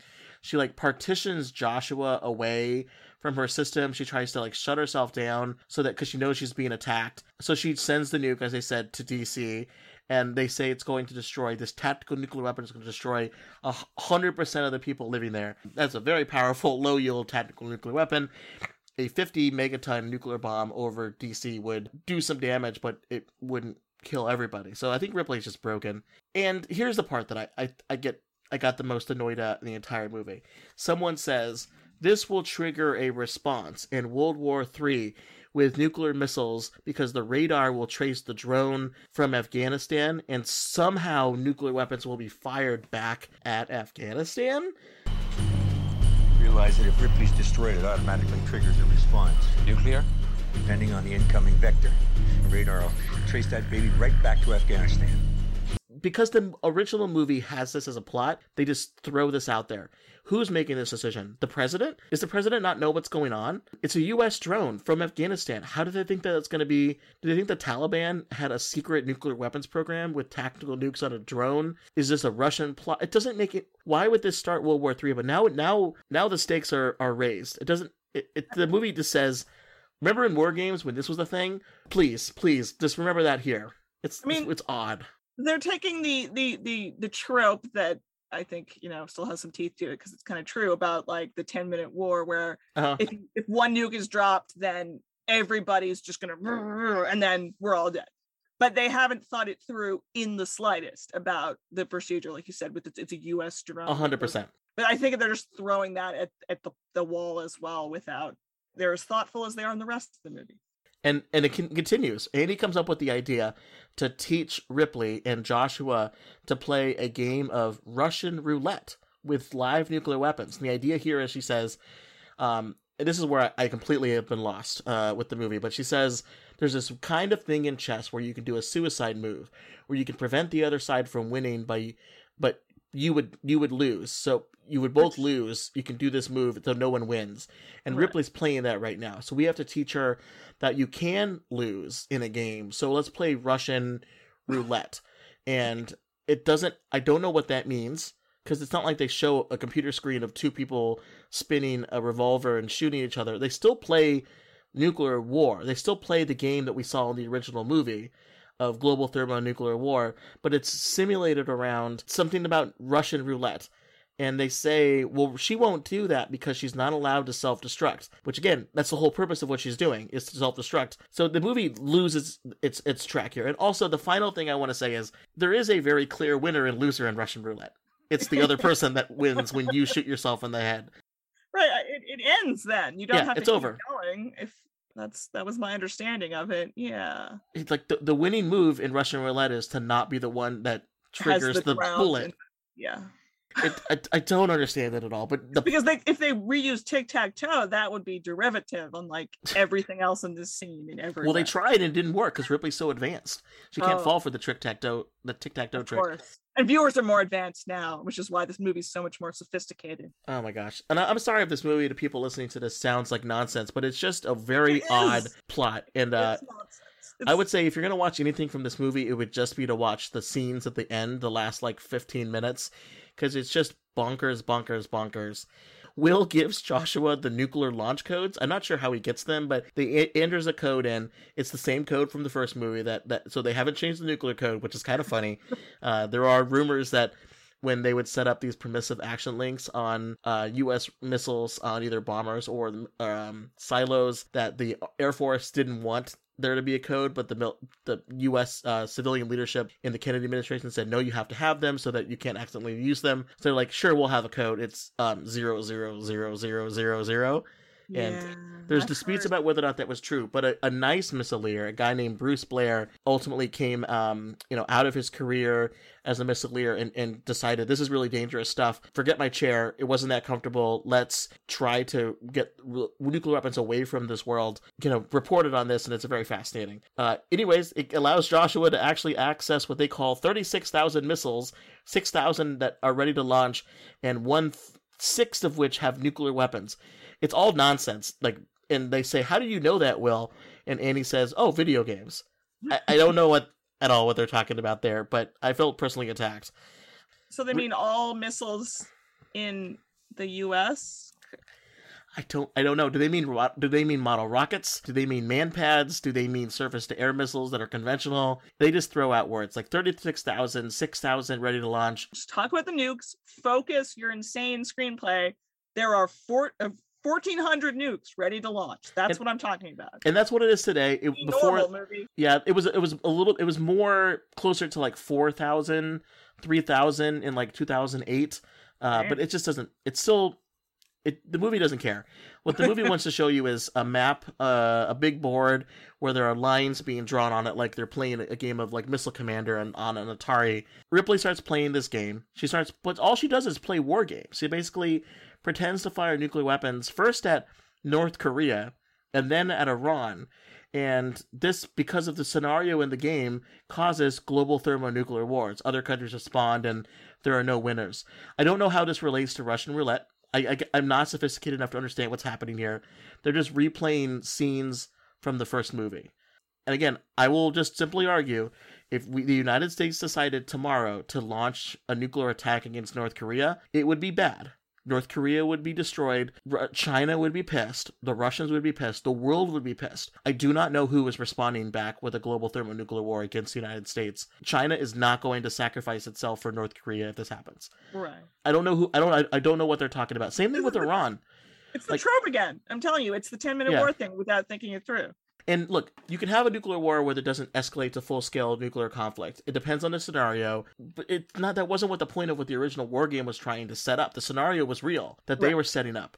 Um, it doesn't. It's just so weird. They decide to basically do this. They also, I love it. I paused the screen because I don't know why, I, but I paused the screen a couple times to see on the big board where the the missiles were coming from, and they it was just random. It was like my two year old son like drew uh, um, lines on a map. Um, they had nuclear weapons flying from like the middle of South America, from the middle of like Italy, which I guess that's fair. We Maybe did have nukes at one point. one yeah, there. It's like know. Antarctica. It's just uh, there's lines on a map. Um, why did why did Argentina decide to destroy India? It doesn't make any sense. Ultimately, Ripley decides to play a game where she is going to destroy DC with a Predator drone, and then she realizes, oh, I won't win here. I'll die. So they repeats the line about the only winning move is not to play. Are we still playing? A strange game. The only winning move is not to play. Right at the last second she like shuts down the drone attack instead of it being we see a live feed of the nuclear missile on the drone and it closes shop. We all shake hands hug it out uh, movie ends. Will thanks joshua who knows his name you know? So it's like they, they they talk about you know thank you will all this kind of stuff. And the movie ends with a joke that i want you to tell me um if it's funny or not but will says hey if uh Joshua. Would you have launched if Ripley hadn't stopped you? Yes, the human race is finished. That was humor. Ah, ah, ah, ah. That was kind of funny in a in a dumb way, but I was too distracted by being irritated by the throbbing headache that this movie's plot had given me. And at this point, I think he has Joshua reached sentience, reached mean, consciousness. If he's making jokes like that quality, Or programmer jokes, like everyone loves a good program the Hmm. robot to talk about taking over. With the pause, I did for a second be like, "Oh man, are they going to cut to black just as he says the human race has to be destroyed?" I was like, well, "Damn, all right, movie." That would have, I mean, that would still be ridiculous, but maybe that would have been better because that would have been something besides ripping off a much better Mhm. movie. a nuclear war does take place. The entire universe uh, of humans is destroyed, except 1,000 years later, we see that power plant out in the middle of nowhere, and a single hand reaches from the ground, Yes. and it and it has and it's holding uh, a small teddy bear with the tag Yes, Max. so much better. Falken lives. Uh, Um, we don't find out what happens to Ripley. We don't see if, if Ripley gets just taken out. You know, if the chairs come back to the silos. hammers out, just start. Yeah, we don't see that. We don't know if Joshua still has control of the nukes. Um, we don't learn, you know, what happens to the fact that Ripley tried to kill one of her own staff. Uh, we don't know if they're going to shut down Ripley, if it changes U.S. drone policy, terror against terrorist intelligence programs, nuclear weapons policy, d- defense grids, whatever. I mean, who knows? The sequel has to be like Falken's son uh, or daughter, the new ones that he had. It doesn't make any sense. Maybe they're going to be the ones to set up Ripley, Ripley too. This movie is crazy. I do have to just ask about one final question with this movie. There's a line of dialogue that they return to in the movie, and it's Annie and Will talking. Up, you know, and Annie asks, "Are you a pessimist or an optimist? Is the glass of our situation half full or half empty?" And he responds, he doesn't respond. And then she asks him again later, "You never told me about the glass. Is it half empty or half full?" And he responds, You know, you never told me What? about the glass. Is it half empty or half full? Neither. It's just the wrong size. "Neither. The it's just the wrong size." What does that mean? Um, You're a writer. Tell me, what is this? What does this mean? The headache, just throbbing about the temples came back. But I've decided now it means that Will is so brilliant. What he's being presented with, he can see beyond that. You know, the, the false dichotomy of at, half empty or half full. No, it's something else entirely. Three dimensional chess, three dimensional Russian roulette. I mean, I think Yeah. maybe there was oh that Will's just so what a problem solver he is, or I have no idea. One or the other. I, I eventually came down to thinking what it means is if you know whether it's half empty or half full if you just lower your expectation of what you think the glass should be filled to then it becomes full so what i think the movie is trying to tell us is to lower our expectations of the quality of this film and we'll eventually like it basically they want us to do shrinkflation on our expectation All right, I'll take that. I don't understand it, but um, you know, that's the movie. There's some new things to talk about, not as much as war games, so we we don't have to belabor this. Uh, but I do have some interesting thoughts, and I would love to get your perspectives overall. Like, well, give me before we dive into this stuff. What what do you ultimately take away from this movie? Why did you think they they made War Games two of all of the films they could have chosen uh, to make a sequel to? I mean, the the generous thing is that with all those half-assed war on terror details and the techno paranoia, the drones are up there, all of that nonsense. The technology it suggests an update is, sort of easy easy to imagine. They were just so artistically minded that they knew it could could be done, but also because of that, because they had the rights to the movie and they needed money. I don't know. Yeah. I mean, there is maybe something interesting happening here about the fact that they're clearly wrong about about Will and the things that they're doing, you know, with with drones in the original part of the movie. Yeah, they got a terrorist, but they also killed a lot of people that were just innocents. The movie might be playing on this like, well, who is the real terrorist kind of kind of line, but it doesn't really want to talk about that all that much. No, it does not. They they also again just kind of dip their toes in things and, and that includes the original plot to war games. I really don't understand the end game for this this movie. The brilliance of the original WOPR battle we talked about this is like to teach the system this this robot this artificial intelligence the futility of playing global thermonuclear war. The idea that if you can win such a scenario on a, on a global scale. Like, which is something we also talk about in terms of warfighting planning today. Can you actually win one of those things? People clearly argue that they either they can or it doesn't matter. We have to we have to defend ourselves because someone else will think that they can, and the only way that they'll think that they can is if we let down our defenses. Ripley just seems to wanting to self-destruct. Like she seems like a nuclear attack on herself would would succeed in her mission, uh, and I don't understand why she would ultimately find out that she would lose. They, just dip their toe in there. They don't really get any far. Like the condition of Russian roulette is like if you do a cell phone, you win. Like that's what you're trying. Like what she was trying to do was to throw a game of Russian roulette. Was to stand there and pull the trigger six times. I think like she exists only in that one area we see, I guess. But like, so it would destroy her. But like, Yeah. Oh, that's a great point, Lucy. If the Russians were to find out where Ripley was and destroy Ripley, it would cripple the U.S. defense system. it's like the ICBM thing, but worse, right? Yeah. Yeah. But like, her bandwidth is being used up when there are a bunch of people playing the game. Yeah, it's Like, so. She's thinking about online players and also controlling all of the nukes and all that at the same time. There's no divide between those two things whatsoever. It's it genuinely is making my head hurt. Ugh, it doesn't make any sense. I, I will say this though. I don't know if I remember talking about this when we did our original War Games episode. I still think, as much as I love War Games, the ending is also a little bit silly. The idea, like the AI that's programmed to fight a nuclear war the best way, has not yet run through a scenario of global thermonuclear war and realized, like, wait, what are your win conditions here? Like, is it to serve? Is it to survive in a way that humans would there be, you know, not not a lot of death and not radiation and all of this stuff? Like, you you can't do that under the scenarios playing in. So is this the first? This is kind of like someone who forgot to study for the test and it's just kind of winging it, not ever run through this system before. I mean, with the original thing, it did was Falken just a, enough of a pacifist that there isn't like I mean, it's a it's a little parable. It's a PG movie, you know, Mhm, not mhm, mhm. yeah. You if if, if you if you win, uh, the U.S. destroys Moscow, and then somehow that's the end of it. Did you win? Well, sort of, but I mean, you did something very bad that killed millions of people. And by Joshua's definition, that is also not winning. So Well, only after you, they teach it about tic tac toe. Right. Don't think too hard, but it just works. it's so much cleaner, even if it's still like this little tale of futility and like, uh, Yeah, uh, the only thing I could think of is that the people who programmed, the humans who programmed this, created a win condition that they would be comfortable with. And it reminds me of the quote from, uh, you know, General Turgidson from Doctor Strangelove, where he says, "Yeah, no, we would, we would ultimately, you know, if we did this nuclear war, or if we fired first against the Russians, you know, we would, we would, we would, we would get our hair mussed, but you know, they would be like, I'm not saying we wouldn't get our hair mussed, but I do say no more than 10 to 20 million killed, tops, uh, depending on the break.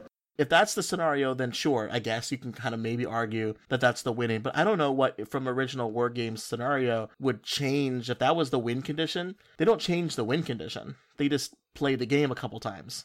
Right. But whatever, it's for us. it's it, it, it, it works. But if I'm going to criticize Ripley, I have to criticize Joshua too. The- The movie doesn't really get into why the government decided to get back to the uh, the AI game after what happened with with WOPR. I could see that happening. You're you're not wrong there. The movie definitely jumps on the weird tropes of the fact that there are these things called nuclear codes, and you have one of them, you can launch all of the U.S. nuclear arsenal. That's not how that works. I'm, I was gonna say I was I was gonna ask, but I was pretty sure it wasn't. it might the way that it works when you plug a computer into it. it it's not how it works today, but you know what we can listen to other podcast episodes where we talk about the fact that there aren't actually launch codes. We've already talked about how the Ripley ID terrorist system makes absolutely no sense. That for this scenario to work, you need a computer geek with absolute expertise to hack government systems before graduating high school. They need to have a troubled past and connection to cybercrime. A mother who works at a chemical plant who takes home samples of chemicals to stockpile in her kitchen. She has to be, sick with something they can't identify as the flu, even though everyone else has the flu.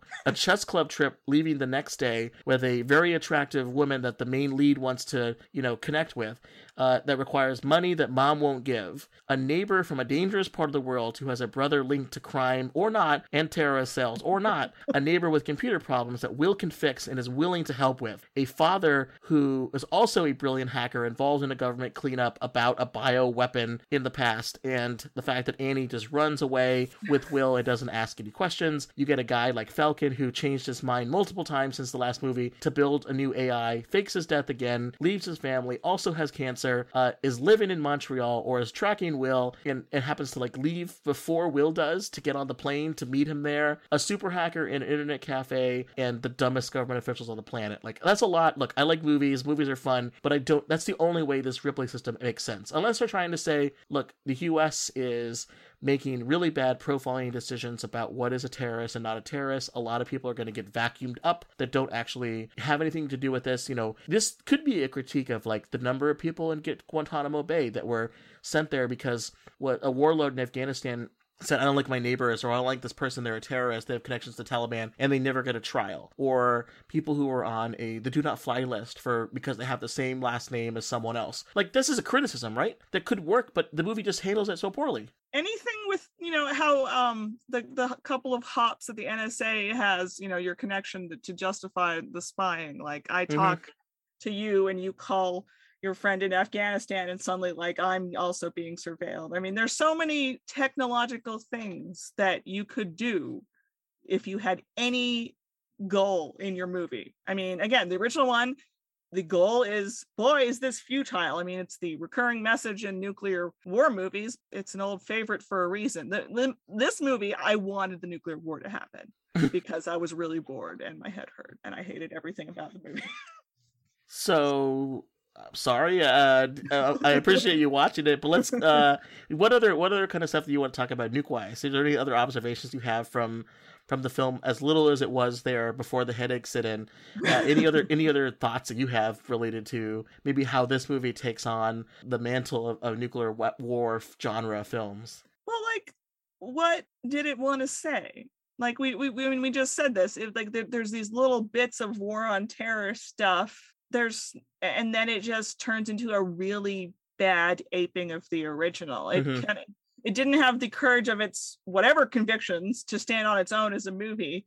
You know you could be uh, a half-assed sequel to war games and, and have these homages without literally basically ending in the same way with mm-hmm. the same i mean the same professor who had once again faked his death. That's so annoying just that he did it again. Yeah. That's insane. That guy is he's he's uh he's a one trick pony. Build some ai get get have second thoughts. Vic is death. It would be funny if it was a comedy. I'd love to see this movie as war games too already. that would be a parody. Um i guess ultimately i think we found out what ripley stood for. R-i-p-l-e-y it's a really iffy plot line. Eh yolo uh, is kind yeah, of the that, way I think the, the, the writers thought about it. That's I'm sold on that. That that's as good as anything. So a few things to talk about. Let's let's left here. Non nuke things. Let's do our parking lot movie discussion. I recently got to go to a movie theater to watch the Doctor Strange movie, and I literally was like in a parking lot. I'm like, oh yeah, I used to do this, uh, and talk with friends about when movies were over and not over Zoom. It was a lot of fun. I want to ask you, you know, do you think that there are other nuclear movies that could use maybe not a direct to DVD budget, but that could use an update. You know, I, I two of my favorite films that we've covered, Special Bulletin, which is a, a really fascinating movie that's essentially it is a TV movie that's made to look like a, a, a news broadcast of a terrorist I haven't incident. Seen that yet which it's is so good. Absurd. That movie, I think you could do a remake of, and it would still be fresh, and I could find ways to make it interesting. It wouldn't be a sequel; it'd be more like a reboot. I would love to see Failsafe like movie again. There was a George Clooney remake in the 2000s. I love the idea of a, president or decision maker's small room, make it look like uh, Twelve Angry Men, like like how the director of Twelve Angry Men made made Failsafe. To narrow the number of actors that are involved and and do just like a full think piece on this stuff. Maybe people won't actually like that anymore, but I want to have that movie with U.S. and China over a potential nuclear conflict that may be started on accident over Taiwan. But maybe I don't want to see it if it's a uh, MGM, you know, direct to Netflix movie. But what film would you want to see remade if if you had to? I mean, I'm I, I don't have very strong faith in remakes, especially now. Um, but I actually, after I watched um, the Dead Code War Games, not two, uh, I, I ended up watching Miracle Mile hmm. because I couldn't find the original War Games, and I was like, "Ooh, Miracle Mile!" And Miracle Mile is a nuke movie. It's very strange and it has a weird dreamy quality. It's First time I watched it, it was t- like 2 a.m. I highly recommend that because the movie is sad. That was me too. Like, yeah, it's really spooky. Um, the ending, which I'll say it's not, it's not a cheery ending, was still giving me chills and stuff. Um, you could update that movie. The, the the premise is like you know, Anthony Edwards intercepts a pay phone call, which is an immediate problem, but you could change it to work or something, maybe a work phone call. And it, it's a it's a missileer trying to warn his father that the nukes are coming. Uh, Anthony Edwards has been at this all night diner because he was late for a date with Mare Winningham, who he now is, is, is smitten with. Intercepts that phone call. He's in the diner. He has to figure out if he's taking it seriously. And then it turns into this weird thing where he rescues Mare Winningham, and there's this crazy sort of chase all over Los Angeles, Mhm. Trying to get to a helicopter, to a plane, which will take them to Antarctica because Denise Crosby, the 80s businesswoman, can arrange it theoretically if they can get there. It's very strange and very eerie and very 80s. Like there's Yeah. an insane 80s gym scene at the end, which is so weird. If you had somebody with a little art in their directing and you worked with the phone thing, because it kind of depends on payphones and then one person having a cell phone, like, you know, because you need her to try to Mhm. arrange the thing. If you tried, you you could you could do a decent thing. Still, you know, have the neon lights, like late at night spookiness. Still, make it about nukes. Still, I mean, if you really just want to do a remake, it could be done. I don't recommend it. I think it might be a disaster, but maybe. I think this movie could be. per- I think you can make this work. You throw in three things. You throw in disinformation, deepfake type things Oh, where yeah, people are go. like. And this was a plot, I think, of a book by Jeffrey Lewis, who wrote this um, fake history of uh, looking back on the the Great War between um, the U.S. and North Korea, and it's like a like a, re- a congressional report I looking had at that somewhere in my house. yeah. so that that got initially some stuff on. Tw- it was a mix of Twitter and disinformation and hacking and other stuff. You throw that in there it's like, hey, you know, it's a prank, bro. It's not actually a nuclear war, but you know, you don't know um, whether it's real or not because you throw in some conflict scenes at the beginning of the movie that make it look like es- there was escalation between U.S. and something, and then you also throw in the story of the fake missile scare from Hawaii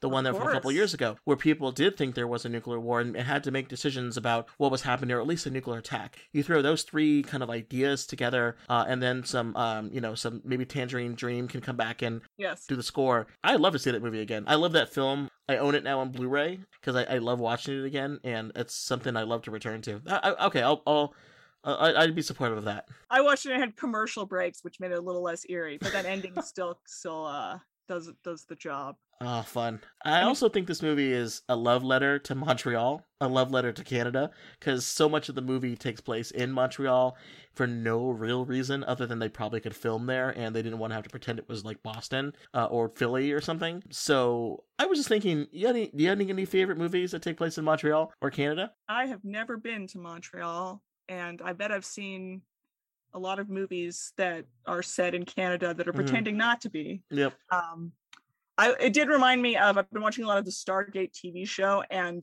you wouldn't believe how many planets across galaxies are actually just British Columbia. So Canada is very useful.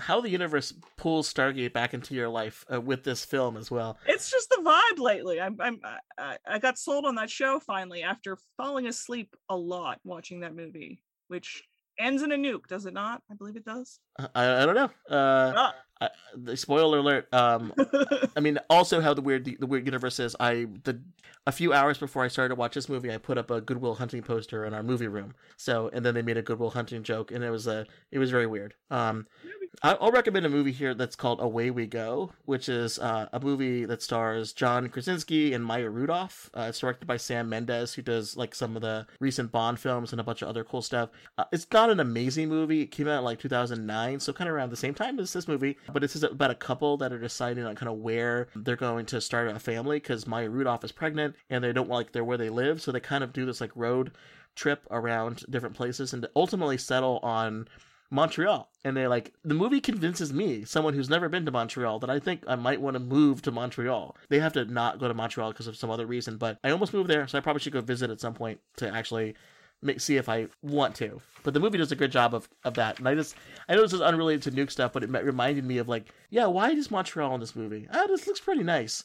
Oh, maybe I'll. Oh yeah, that movie about Hey, away we go. Maybe I will move there. This podcast sponsored by the Montreal Tourism Board. I love it. Uh, I'll at least ask for them to to, to pay for the um, hosting fee. All right, so we're, we're we're let's wrap stuff up here. We haven't gone. Wait, this is probably the longest time anyone's ever talked about this film. No, I just am reminded of you recommend the Dead Hand, which I've only read a little bit about, and just that I absolutely thought that Yeah. code that something about that would be referred to in this movie, and it's not. I don't know what the dead code means. Um, yeah, no. uh, let's think of a better subtitle for this movie War Games 2 Ripley's Would You Believe It or Not? They remade War Games. Yes. That's my recommendation. Well, your opening joke is is actually perfect. I would argue. War Games 2, the only winning move is not to hit play. Exactly. Well, then I guess we kind of tipped our hat on the rating system, which is where we normally rate the movie. In this case, uh, War Games 2, The Dead Code, out of 5. 1 being the worst and 5 being terrific, but we tailor it because if we're going to get super critical about the nuke stuff, let's might as well, you know, tailor the rating system. So I've, I've talked to Ripley, I've talked to Ripley and Joshua, and we've punched the numbers together. It's a 1 out of 5 scale, with the scale being levels in the Ripley video game. Because if you only get to level 1, eh, you're not winning any prize money. But if you get all the way level 5, you'll win prize money, all expense paid trip to Montreal, and your own name written on the outside of a Predator drone's Hellfire missile. Which is pretty good. It's like a, being like a Patreon sponsor and get your name thrown out there at the end of a podcast. Lucy, how many of those would you give this? Uh, I would give it one star if that is the lowest rating that we have available, um, which I think means that I survive and I'm not a terrorist. So it's a win, I would argue. Yeah, it's it's that version in chess uh, where you you can win by losing. Uh, I would also say a one. This might be the worst film I think we've covered uh, on the podcast, and I've covered a lot of kind of interesting interesting ones. The leads aren't. I don't think the leads are terrible. There are some things in the movie that are entertaining. I was surprised. I was surprised when WOPR popped up, and I was like. Wait, really? Okay. Uh, but what happened there? And they just kind of ignore it, and they we focus more on the jokes that there's this drunk Russian um here in the middle of this for no real reason other than the fact that look in the first movie, in the first movie, the U.S. and the Russians are fighting. Now they're combined together and they're working together, much like how WOPR was the bad guy in the first one. Now he's good in the second one. So I don't know. All right, so we're not recommending this movie.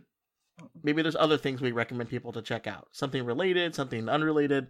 Uh, I've got a couple things here, but uh, what do you have that you'd like to recommend to people instead of this? Well, I bet you'll have some uh, wonky nuke stuff, but I'm gonna go with watch the actual war games. Again, it's PG. It, it's sort of it's you know make your teen teens watch it. I don't know. I, the first one, it's it's well worth it. I've liked it more on repeat watching.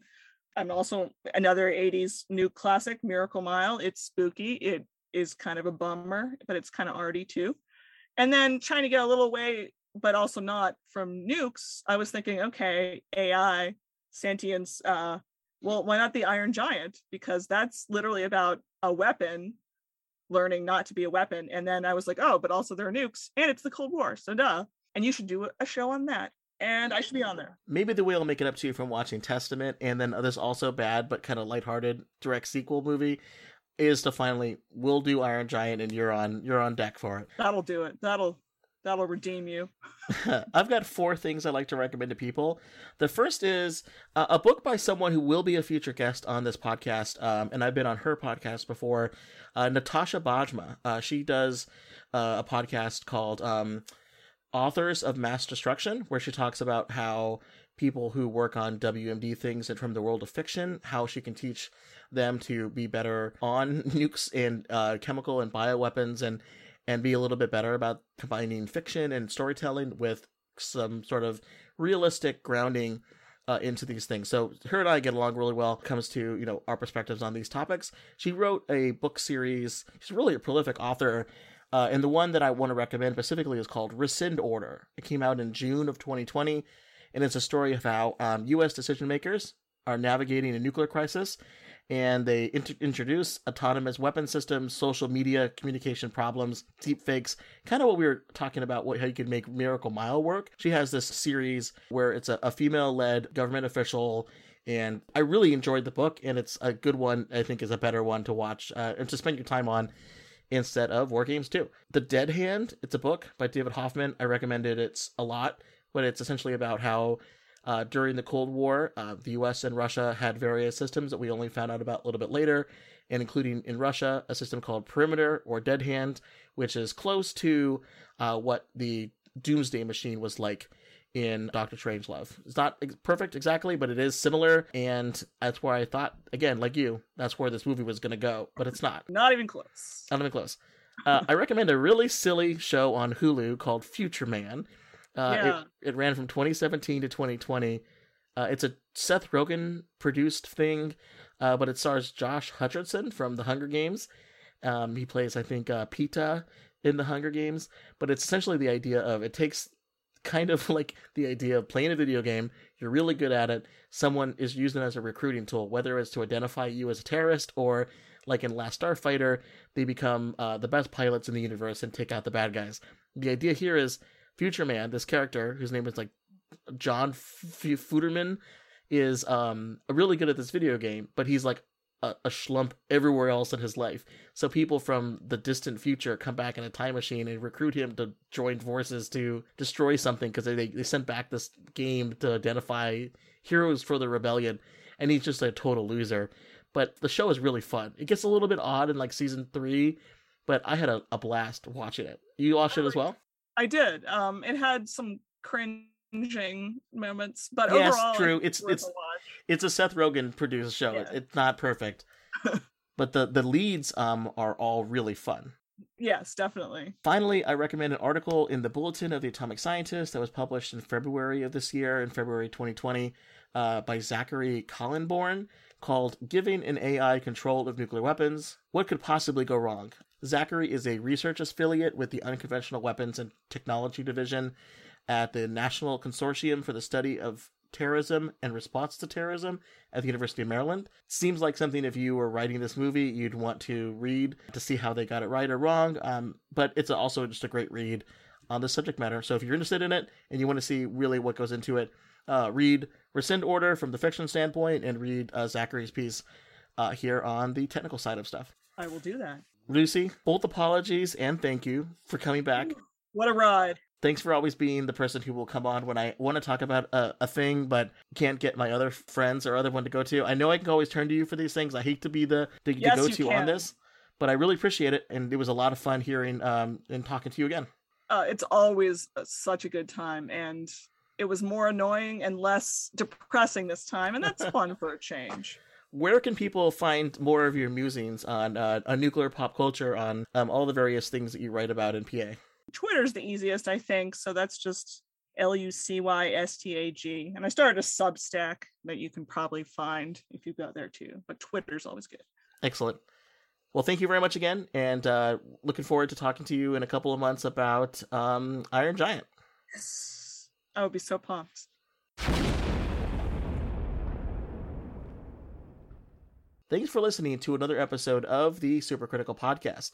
If you have any suggestions for future episodes, uh, Iron Giant related or otherwise, or you want to tell us what we got wrong, uh, there are a couple ways you can contact me and the show. I'm on Twitter at Nuclear Podcast. I also have a website, supercriticalpodcast.com, and an email account that I'm getting better at responding to, supercriticalpodcast at gmail.com. I appreciate everybody's patience. I haven't released an episode in two months. A combination of getting COVID, traveling, work being really busy, uh, and just kind of being hard these days to schedule uh, you know, sessions. But we got a couple things lined up.